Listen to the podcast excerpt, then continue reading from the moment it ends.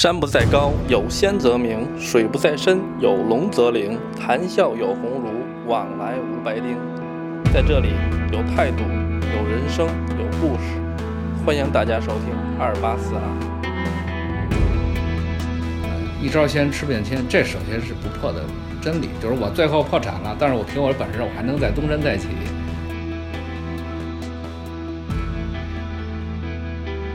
你去问这些能做成事儿的人，原因都差不太多。比如说专注啊，对吧？聚焦在一个产业里面啊，对不对？然后呢，是建立他的那个叫工作的生态圈啊，咱们就是关系圈吧，对不对？哎，我之前呢也这破产过这两次了，等于是。我月月付出了一万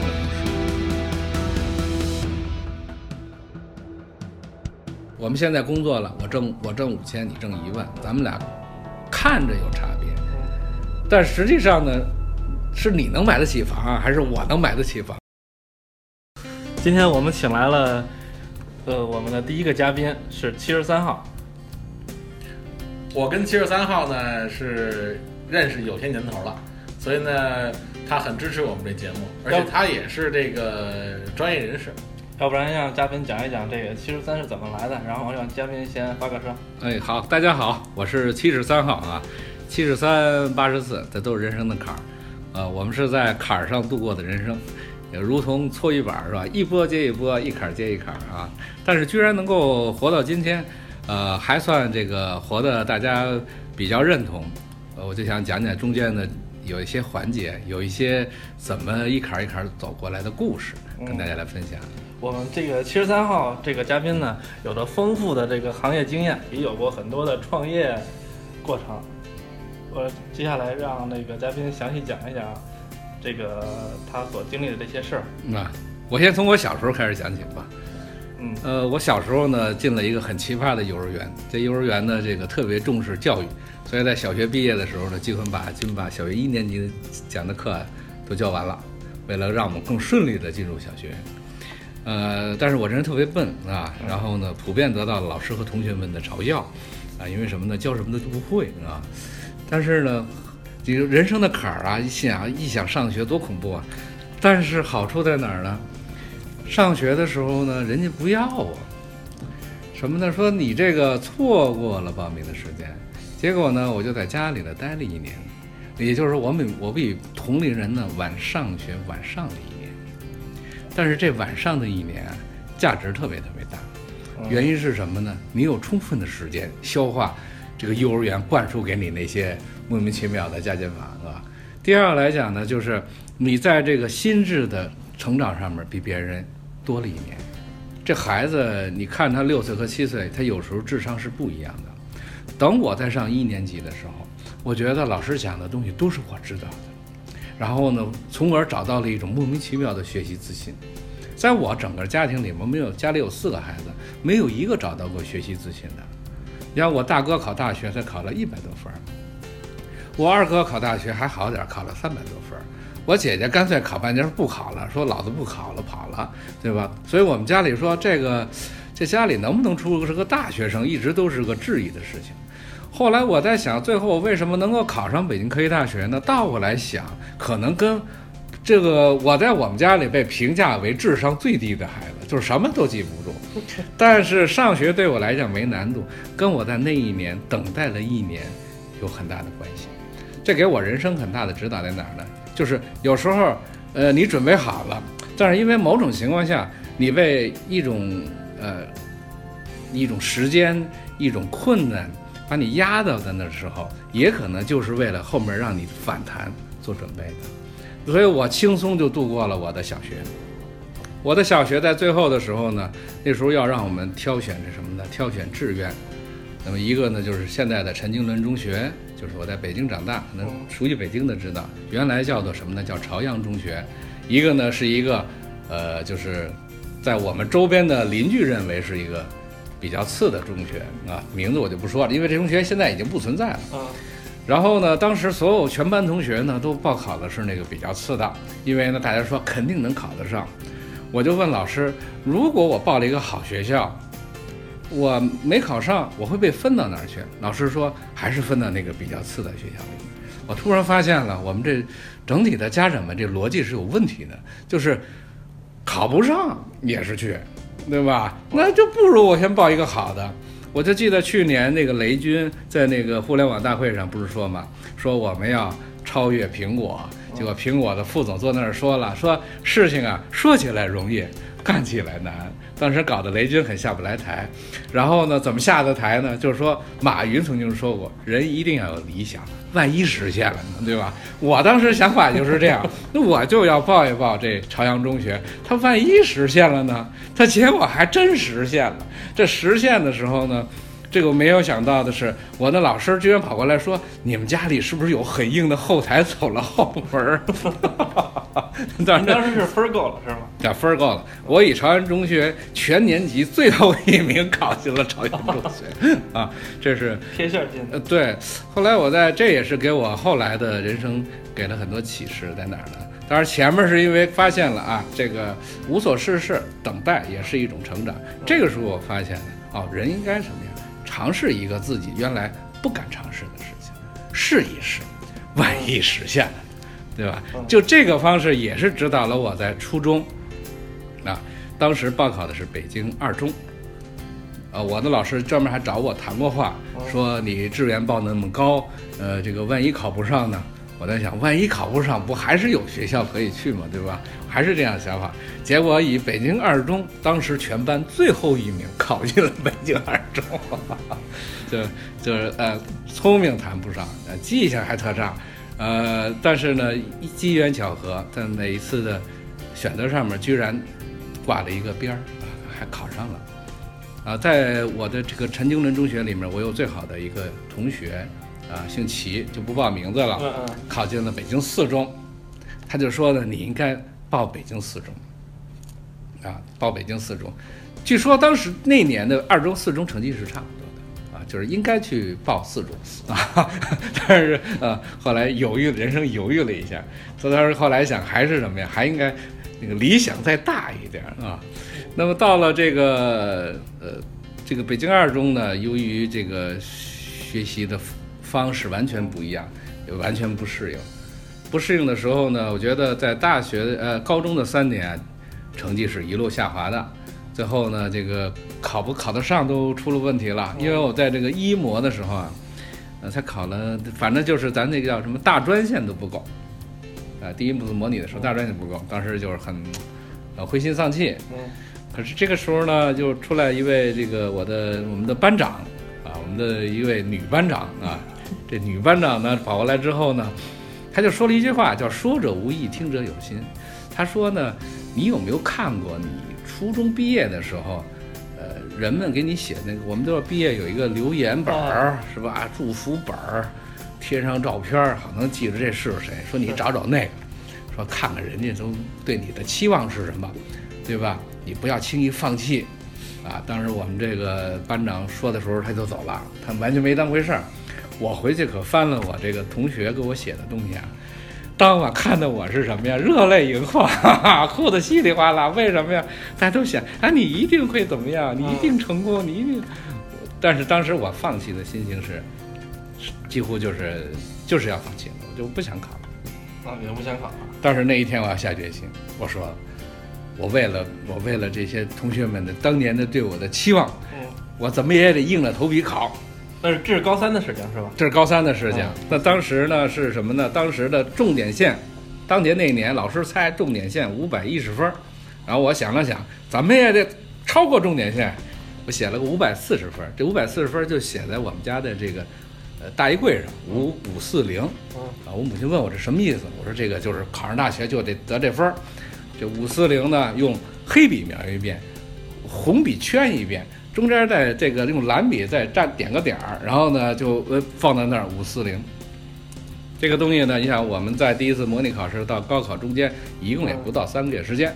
我看着五四零，一共看了一百天。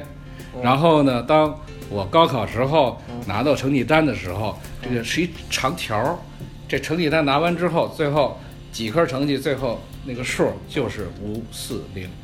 就五百四，就人生就人生一分都没差。我母亲当时都特别愣，说你怎么知道你能考五百四？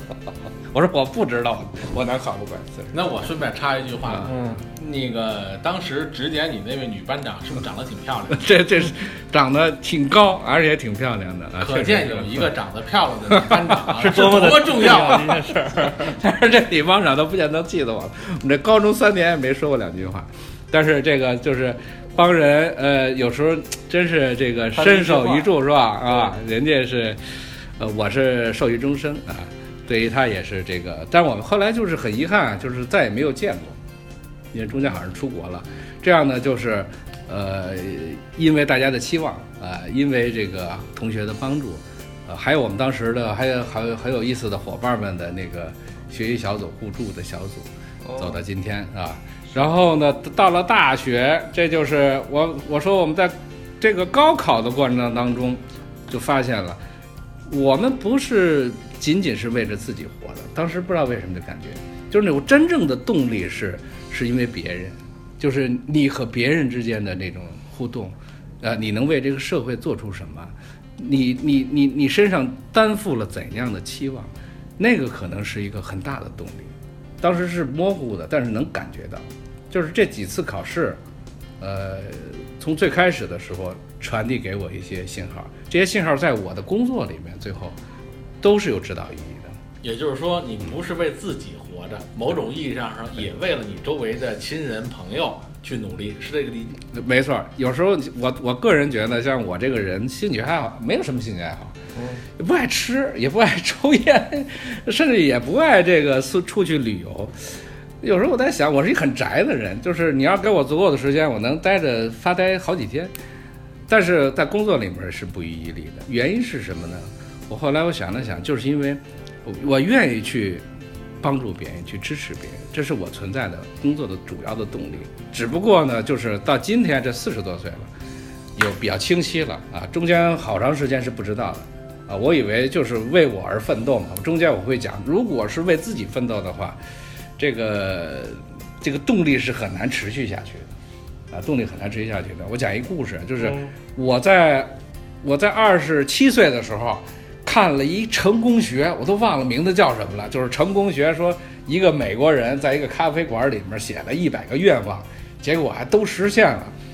然后呢，说你只要写下愿望就有可能实现。我当时还特认真，然后我自己呢就写下了三十个愿望。你还能记得你第一个愿望吗？我的愿望是什么呢？是那个呃，我要到那个就是中国的著名大学里面去讲课，然后呢，那个这个这个就是那个呃，就是自己想吧，自己想我的愿望是什么。然后呢，呃，我要是我要在这个一两个行业里面相当的有名，然后呢，我要挣那个一百万。呃，当时写啊，就是当时我就写写了三十多个，现在看来都实现了。三十多个，我写完了之后呢，我就忘了放哪儿了，嗯，我忘了放哪儿了。我在其实我后来这个是上大学时候的事儿。不是二十七岁了，这已经工作毕业了对，已已经工作了。但是我在三十五岁的时候，我我这个我写的这个内容啊，有些内容是不必实现了啊，就不必实现了，就是环境变化了啊嗯，环境变化了。这个中间有大概二十一项基本都实现了，这导致一什么问题啊？那么早就成为人生赢家了，你是不是独孤求败呀？高处不呃胜寒。不是不是，各位想想，比如说啊，嗯我举个例子，如果说说你，呃，你家财一千万，嗯你是你人生理想的话，说你有家财一千万，是你人生理想的话，说到这这一千万，你我想想，如果在二十年前，很多人如果以这个为目标的话，说我这人生就得意了，我这人生就彻底成功了。嗯但实际上，各位，如果现在咱们去深圳，嗯咱们去北京的学区房嗯，你很多人已经身价过千万，对吧？他过了千万，说人生成功了，他想干嘛？他不干了。这一样，如果你定了个目标，定了目标，你想，你你你你你你你百万，你想在哪个房子不几百万，对吧？所以呢，当说这如果是这是一目标，以家产家财作为目标的话，实现之后，你会发现你就不知道干嘛了。所以我三十五岁开始走人生的下坡路，是因为什么呢？因为那些小小的目标都实现了，因为没有明定多少，我就开始在大学里去上课，然后呢，在人大、在清华、在北大都教过课。在这个时候呢，我就不知道我要干嘛了。从三十五岁之之后就失去了人生目标，为什么呢？一，我以我所得作为我的目标，我得到之后呢，我没想过这事儿。所以人生是为什么说要有理想啊？理想，倒霉的时候需要理想，你倒霉了，理想是一方向标。或者你那小目标实现的时候，你也需要理想，否则你就停滞不前。你停滞不前，你就往下下滑。三十五岁到四十岁是一路下滑的过程，啊，这个到四十岁我生日那一天，可以说叫人生就是最低谷了，就是到了一个呃非常低的谷。这个谷低到什么程度呢？就是不仅是我倒霉啊，我们身边的人都在倒霉啊。这个您您指的倒霉是什么？是经济上啊，还是工作上？比如有人生病了，比如有人生病了，像这家里面有得癌症的，哦啊，然后呢，这个结果呢，在这个旁边的老伴儿啊，然后呢，突然之间有这个呃腰间盘的这话多了，哦呃，就一下就失能了。这失能过程当中，正好我的公司破产了，然后呢，小孩儿呢，这个才一岁多，那个时候面临到什么呢？原来的房子已经抵押出去了，你要从一个大房子搬到一小房子里面，你还要搬家。可是那个家呢，你还得重新装修，重新装修的情况下呢，你还不能太有味道，要不小孩就得受污染，二次污染，对吧？然后呢，这个时候你你可能事业事业你还得有一些欠账，你说嗯管你要钱的人也来了，对吧？这个，然后这个时候你突然向你的朋友们说，大家帮帮忙吧，发现原来大家怎么样都倒霉了。我最好的两个朋友也在破产的边缘，说兄弟，我实在帮不上你了。那我们原来家里面的一些呃比较近的亲戚，这个时候发现你可能下滑的时候，也就纷纷离你而去了。在这个时候叫什么呢？叫叫天天不应，叫地地不灵的时候，我当时突然想到的是什么呢？就是说，人失去方向了嘛，嗯被眼前的难事难住了嘛。我当时想的就一件事儿，说如果再让我活十年，嗯五十岁的时候，嗯我应该什么样？我不再确定是我要得到什么这得到的东西啊，你很难去评价。你能得到什么呢？钱，还是更大的名声？我就想，我五十岁的时候，我要变成什么样的人？我要能为这个社会创造什么价值？尽管当时已经叫做嗯 穷的不一鸣不晚了，这已经是，就人生确实在在低。当时其实我就想好了，就是更低低谷呢，就有可能被抓到这个牢里面那个蹲监狱。呃，万幸这事儿还没发生，对吧？就是各种倒更倒霉的情况已经想想好了啊，陆陆续续的家里人身体也好了，这个这个呃欠的钱也还上了啊，因为这个这个变卖家产吧，对不对？大不了就是这个什么都从零开始吧。后来我特别后悔，就是我特喜欢唱刘欢那首歌《从头再来》，现在我不唱了，这个这从头再来这这确实太难了。但是五四十岁确定一个什么呢？我说我人生到底要干什么？喜欢干，真正我们原来干的都是应该干的，应该干，对吧？嗯哎，这挣钱干这个，哎，这能出个名干这个。但是我到底自己想喜，我喜欢干什么？我就发现我喜欢干，我喜欢技术，啊，喜欢科技，我好奇，嗯我特别好奇，你怎么弄的？怎么弄出来的？而且呢，我就发现什么呀？我我想走出去，我想看看世界，因为书也读了啊，然后呢，读万卷书嘛，对吧？呃，人也阅了不少，因为在这个经常去外面授课啊。后来我发现，能跟我们见面的人都有两万多人了，但实际上呢，行走的少啊，而且呢，在这几年里面呢，就是因为想得多、说得多、行得少，反而对这个世界失去了敏感，就不知道这个世界什么样的了，都是自己嘴中的世界，就跟咱俩咱们这聊天一样，啊，我说是这样，难道真是这样吗？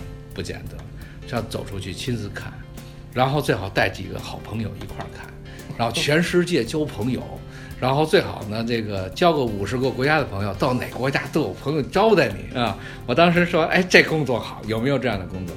你发现还真有这样的工作，就是整个的国际技术交流，那我就跨界了嘛。嗯如果说我要去到国际上交五十个好朋友，嗯嗯，然后国内带着五十个企业家，嗯对吧？凑一块儿一百人，最后弄了个巨牛一百。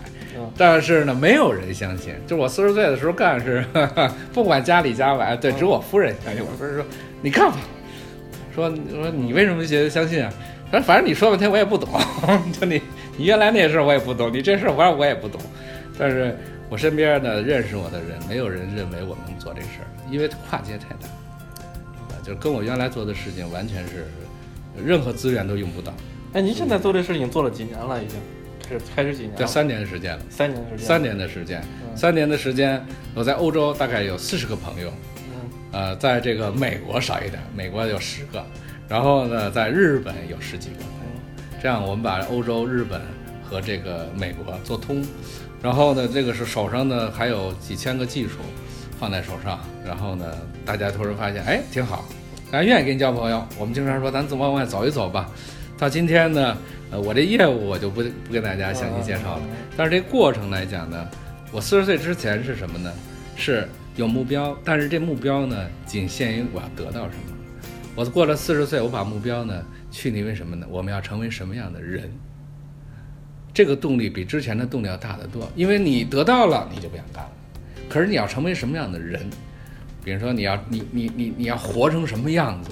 嗯这个呢，你怎么活？你会发现你可以都活得更精彩一些，啊。那么第二个呢，就是我在四十岁之前呢，经常做的都是大家说应该干这个，对吧？就是像跟现在大家喊咱们应该买房去，对吧？嗯应该，这都是应该干的事情，应该赚钱。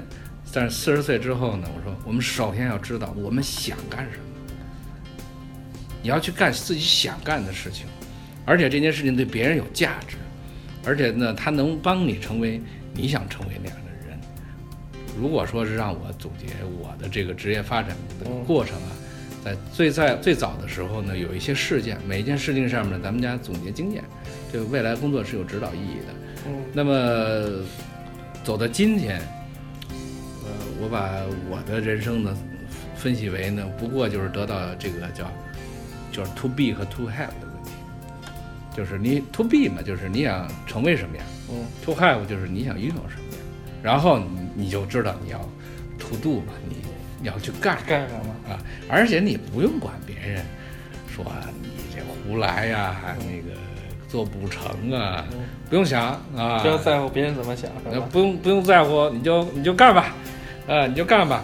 而且呢，要用现在现在有好多新的工具啊，比如说干工作，快速迭代，就是快速试错，不怕别怕错，先错个五十次，对吧？第五十一次的时候，你就成为专家了。而且在一个行业里面，要深入的一万个小时。我们在最开始职业上为什么跑偏那么多呀？我分析我分析了一下，如果这件事情是我在二十岁就已经确定下来，我到四十岁的时候已经可以累积一万个小时了，在这行业里我有发言权了，但是我不知道，我们在最开始的时候不断的换工作，嗯。结果这个能量、能能力、资源都没法做累积，就大量的这种试错，实际上不是试错，因为它没有迭代效应，没有这种加法往上加的效应，而是在不同的新的环境里面去去试错，是对无效的。现在好多年轻人都是在一个工作上岗位上待不久，或者在一个行业待不久，对，遇到点小困难就放弃了。对但这有一个矛盾，嗯就是对于现在的青年从业者，嗯你究竟建议他们是在一个行业中干很多长、很多年、做很长时间，嗯，还是说他变换不同的行业的不同工作，哪个更适合？呃，我我是这么看这个问题的，就是，呃，我喜欢把这事儿呢往它的本源上推。你比如说刚才说的是，咱们是多干几个呀，还是说咱们这个先选好啊？嗯它它有一个本质的心理问题，就是最开始这个工作是不是我们自己决策的，是不是我们自己决定的？嗯，这是一个。就是这个决定是怎么做出来的？我为什么要做这个决定？如果最开始的时候，我只不过说，哎，我先找一工作，嗯我呢先这个别让家里说我呀，是吧？我先这个 自食其力嘛，对对不对？那他肯定，那谁的环境好，谁给的更多，他就一定去去变换变换他的工作。那是他的选择。嗯他选择的是环境，舒适的，少付出多回报。他选的是这个环境，他最后能得到什么呢？他得不到他的行业的累积能能力的这个持续的发展，但是呢，那是他自己的选择，就怕他最后他不认不认同这个选择，就是我混日子那也可以选呀、对吧？但是你可以，你要面对你混日子得到的那个结果。那如果你不想说，那我想。我想职业上有一个很好的发展，我将来在这个行业里面得到一种也地位和认同的话，嗯。那你也了解，你从最开始的时候就应该往那个方向去选择，去选择。这个选择，那就是说，那既然我要选这条路，那我就要了解到达那个终点的原因是什么，而这些原因这么多年下来了，你去问这些能做成事儿的人，原因都差不太多。比如说专注啊，对吧？嗯。聚焦在一个产业里面啊，对不对？然后呢，是建立他的那个叫工作的生态圈儿啊，就咱们就是关系圈儿吧，对不对？哎，然后当别人碰到问题都解决不了的时候，你你呃，这个你突然之间这个火线入党了，你就来不负众望解决难题的时候，众人一下就认同你了，把你拔到一个位置上，那也是你最开始的选择。所以我后来说，我们职业上的呢，不是什么好的问题，嗯是都要了解一种状态是，打一开始就是你自己的选择。我举个例子啊，嗯我去一个中国移动，呃，有一位仁兄呢，就说说你说的不对，这不是我的选择，我到移动是我爸的选择。为什么呢？他说我要不来，这个这老爷子要跟我断绝父子关系，对吧？说你说这是我的选择吗？这职业难道不是他的选择吗？这不是我的选择。我说这也是你的选择。他说呢，咱俩辩论辩论。我说嗯咱咱这样，你顺着我这思路走啊。方案 A 来移动，嗯方案 B 不来移动，什么后果？说哟，断绝父子关系。好，这是方案 B 是吧？说不，当时不来移动，还有这个来移动还有没有别的原因？说来中国移动还有一个原因，是因为当时以他的那个年纪和人际关系，不见得能找得着比这儿挣的更多的一个单位。好，这就是方案 C 啊，A 来移动嗯，B 断绝父子关系，C 找不着更好的单位。嗯 A、B、C 选择了什么？嗯选择了 A，谁的选择？自己的选择。当时说不对，你这是一逻辑圈套，咱们再来一遍。我们俩推演了五六遍啊，最后呢，这个我们这位兄弟呢，最后不得不说，确实是自己的选择，对吧？没有人逼着你，是你自己选的。呃，因为什么呢？因为他没有，他没有勇气选 B，他也没有勇气选 C，他选择了一个叫两全相较择其轻啊，他选择了一个付出最小的这个成本最小啊，呃这个这个回报最大的一个选择，但是这个职业是他自己选。我觉得现在的职业的这个发展和我们这个职业规划呀，呃，谈了很多，我们也这个也有很多也专门研究这个的。我的观点有可能不太一样。我觉得我们最重要的就是让大家了解我是怎么选的，是你自己选的，也就是说选择这个过程最重要，对你你这个活动，对你甚至都已经选择了，但是你不知道为什么会选成这个样子。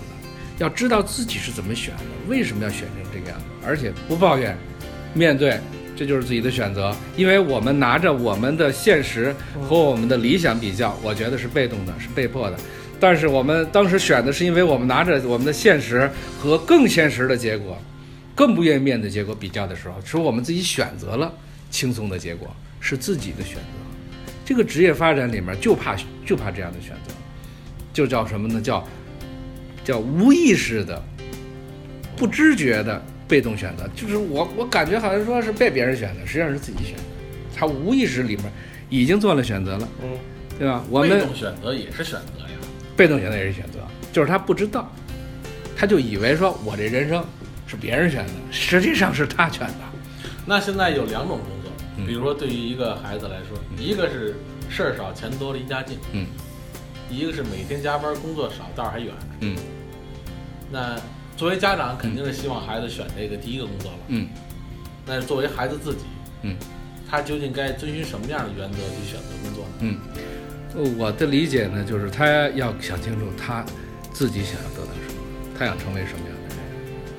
我给再举一个例子吧，就是一九九八年的年底，当时我面临两个选择，第一个选择呢就是去一家比较大的互联网公司，第二个选择呢是选择呃离开北京到青岛就业。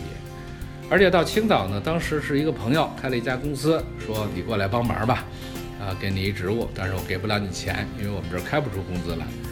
呃，这边呢，因为在九八年的时候啊，就是我我当时月薪已经在八千了，高薪，呃，这是高薪，但是这边呢是一分没有。嗯在北京呢，多多少少还有人脉，嗯但是到青岛呢，一个人不认识。但是当时他要做一件什么事儿呢？就是给崂山矿泉水要转型。崂山矿泉水呢，原来是归于什么呢？行政部门，它要公司化。当时我就想，人生怎么都要过，要参与一件重要的事情，就是或者说参与一个，因为这个崂山矿泉水是中国第一个世界知名品牌，就中国本土的世界知名品牌，崂山矿泉确实是第一个。那你想，它的这个历史这么悠久，一百多年，它的转型过程当中，哎，我能帮上忙，我我就选择了这事儿。啊，我我当当年其实还是纠结啊，就觉得哎呀少挣了点钱怎么着，但是现在觉得很有意思。就是我回到青岛市，啊，这个还有很多朋友啊，一聊起这个事儿，大家都说哇，你这太牛了，你居然那个能帮着这个劳劳矿去转型。但实际上那个时候还我很年轻啊，我觉得那个时候二十五六岁吧，好像是。嗯啊，很多领导看到我的时候都是满脸的迷茫啊。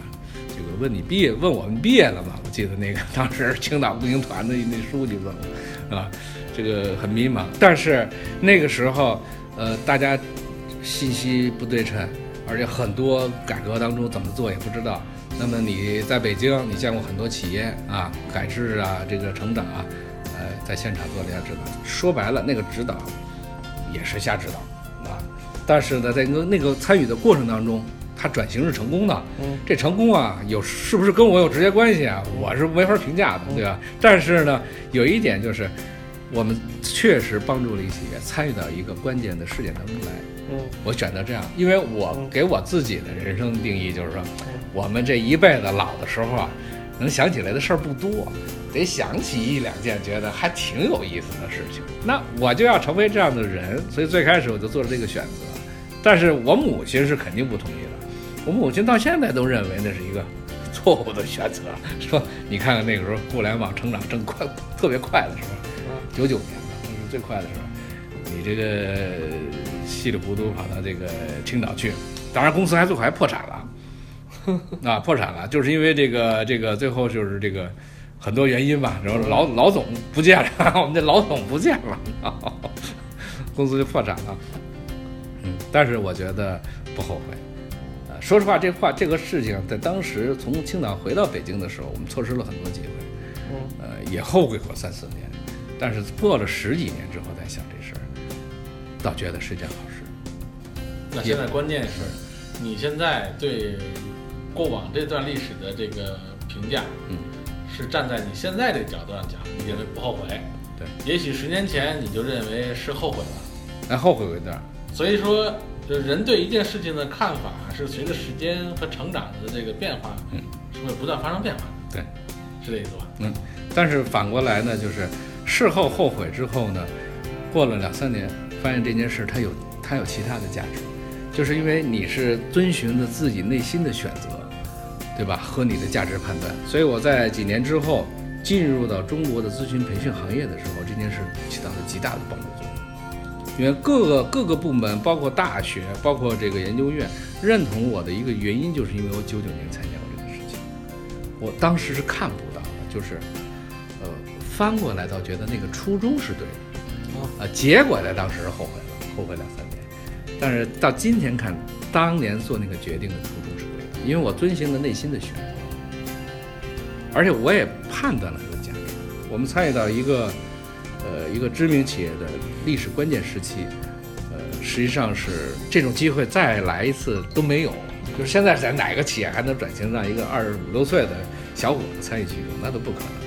哎，所以你给那个年轻人的建议是说，假使有有一件高收入的工作，但是这件事情不是什么特有意思的事儿，嗯，和另外一个收入很低，但是很可能在未来对整个这个世界或者是整个整个人生都起到重大变化的的这种事儿的时候，你倾向于你至少你自己会选择后者。所以我现在的判断什么呢？你是积累资金，你还是积累资产？我我我两个有区别吗？呃有区别啊。好，你比如说我工资，这是我的资金，嗯，对吧？呃，但是呢，我去青岛，我认识了一些这个呃领导啊，认结交了一些企业界的朋友啊，甚至呢，我跟当时我租房子的阿姨，我们现在都是这个呃，就是非常好的朋友，两家的关系都挺好。那么还有一个呢，就是它累积了我的能力，它当成一个资产一样，一点点累积在我身上，甚至我从青岛回来之后，我都没有感觉到这个资产的价值，但是在几年之后，这个资产折现了，它折现的水平比当时我去拿公司折现的要多得多。所以，如果让我去积累积累资金，还是让我去积累资源、积累我的能力，我今天看，我觉得那应该去积累我的能力和积累我的资源，我管它叫资产。比如说，咱们现在都有资产，家里有房子，是吧？嗯，这个呃，那应该是说有形资产和无形资产的选择，可以是吧？可以把资金当成是有形的资产，对，是不是？四十二总结的好，对对吧？把现在这些个人能力啊、人脉啊、资源呐，作为这无形资产，对，你倾向于让大家去追求这个无形资产，没错。是吧？你，看现在大家熟悉的企业，阿里、小米、乐视嗯，谈的最多的两个字儿：生态。嗯企业有企业的生态，我们活着工作也有自己的生态，对吧？我们能不在这个产业里面，在这个行业里面能能不能呼风唤雨，就看你你的生态够不够丰富啊。有人的生态就一小花盆儿，对吧？嗯呃，一盆景儿；有人的生态呢，可能是一块地；嗯有人的生态呢是一雨林。真正能够说，我们把我这生态，哇，高高低低、远远近近啊，各路的朋友、各路的高人都能聚齐的时候，我们形成一个雨林生态。你想干什么吧？你的机会是无数的。也就是说，现在您给我们的听众的一些建议就是，哈哈哈我们的主持人的会意的一笑啊，呃，我的建议呢是这样的，其实我还没有想好建议什么。因为现在很很多时候都是这这种情况。您说的这个，嗯，有些人也懂，这这些对于我们的听众，包括有现在有一些青年这个年轻的这个人啊，也比较懂这个事，也能看也能知道这些事情，或者从其他这个资料上看到，嗯现在要积累一些这个资源这方面的东西。但是在实际他选择的过程中，他可能过多的会掺掺杂一些其他的想法进去，就造成。哎，我先挣一年钱再说，嗯我先挣两年钱再说，嗯，等我啊再过两年再说，嗯结婚以后再说，或者怎样？这个这这种想法，我觉得特别普遍。呃，挣钱没问题，嗯但实际上大家挣的钱没有本质上的区别。那为什么在多少年之后，人跟人有有有很大的区别呢？就跟这个王健林说，我们先定一小目标，一个亿，嗯大家就说，我的妈，您这小目标怎么一个亿？他一个亿对他来讲可能确实是个小目标，但是我现在说说一千万，我都咬着后槽牙说，对吧？但如果拿出来他最早嗯跟他共事的那些人。嗯啊，或者说最早跟他去做买卖的一些人，可能差别并不大。那到底差在哪儿了，是吧？我们现在工作了，我挣我挣五千，你挣一万，咱们俩看着有差别，嗯，但实际上呢，是你能买得起房啊，还是我能买得起房？对对对，对吧？这实际上这个差异是在那个档量级啊，差异性并不大。你生活品质，你挣一万的和挣五千的生活品质有多大区别？也没有多大区别。但是为什么有可能十年、二十年后他们产生了本质上的区别，对吧？有人你你可能跟咱俩合作，你可能说咱第一小目标一个亿吧，嗯然后我一听，哎呦我的天啊，这个这完全我都够不到。它一定是有一个原因，我理解的原因啊，这个完全不见得是真实的事件，但是我自己总结出来的原因，这个原因就是我们想成为什么样的人，而且我在成为这个成为的这个道路上面，我愿不愿意付出了一万个小时，我愿不愿意这个积累出足够的资源，或者我讲资产性的东西，能力呀、人脉呀、去帮我实现那个最终的目标，而当下我也不会挣太少，对吧？嗯因为能力在这摆着呢，学历在这摆着呢，何必考虑那么多呢？对吧？八千、一万有区别吗？呃，从短期看确实有区别，你要差两千块钱吧，两千可以买一台买一部手机啊，对吧？对吧？这一年能买一部大件儿啊。可是从十年、二十年看，不是这样的，没什么区别。如果我不关注到这个能力的培养，这个我生存的生态，我投入的一万小时，我的人生目标，那我很难说我们最后会变成什么样，那就看运气了，对吧就？根据您刚才说的这一万个小时，这个往往咱接着往下说。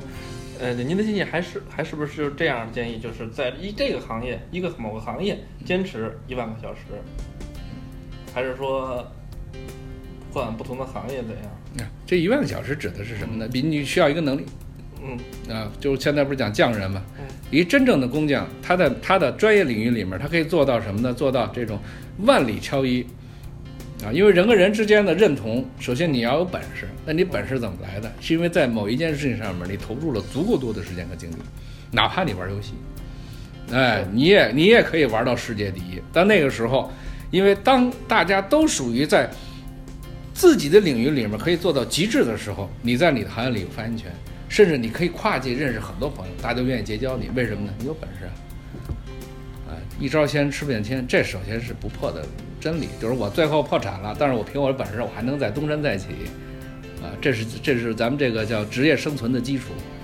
那么还有一个呢，就是比如说我在一件事情上面有积累了能力之外，我再花一点时间去构建我的这个雨林生态，让我在这个行业里面不败。你真败的时候，有人帮你。我之前呢也这破产过这两次了，等于是。嗯那这两次里面呢，我总结最大的问题不是我没本事嗯，最大的问题是我那生态太糟糕。所以为什么现在我就从四十岁之后开始构建的是一生态，啊，而不是收入。啊，您经历过两次破产？啊，两次破产，啊，我还这个参与过三次不同别人的破产 啊。啊有一个统计嘛，不是说破产三点七次就成为这个什么成功人士了吗？啊，我们这破产数量还不够，再凑一回反还行。很快就成成功了。欢迎大家收听这期的二八四二七十三的故事还没有讲完，我们也期待他再次来到我们的节目。如果您对我们的节目感兴趣，并且喜欢听我们的节目，欢迎大家订阅我们的节目。怎么加入我们呢？可以关注我们的微信公众账号，搜索二八四二。对，没错，这就是我们的公众账号。话不多说，我们下期再见。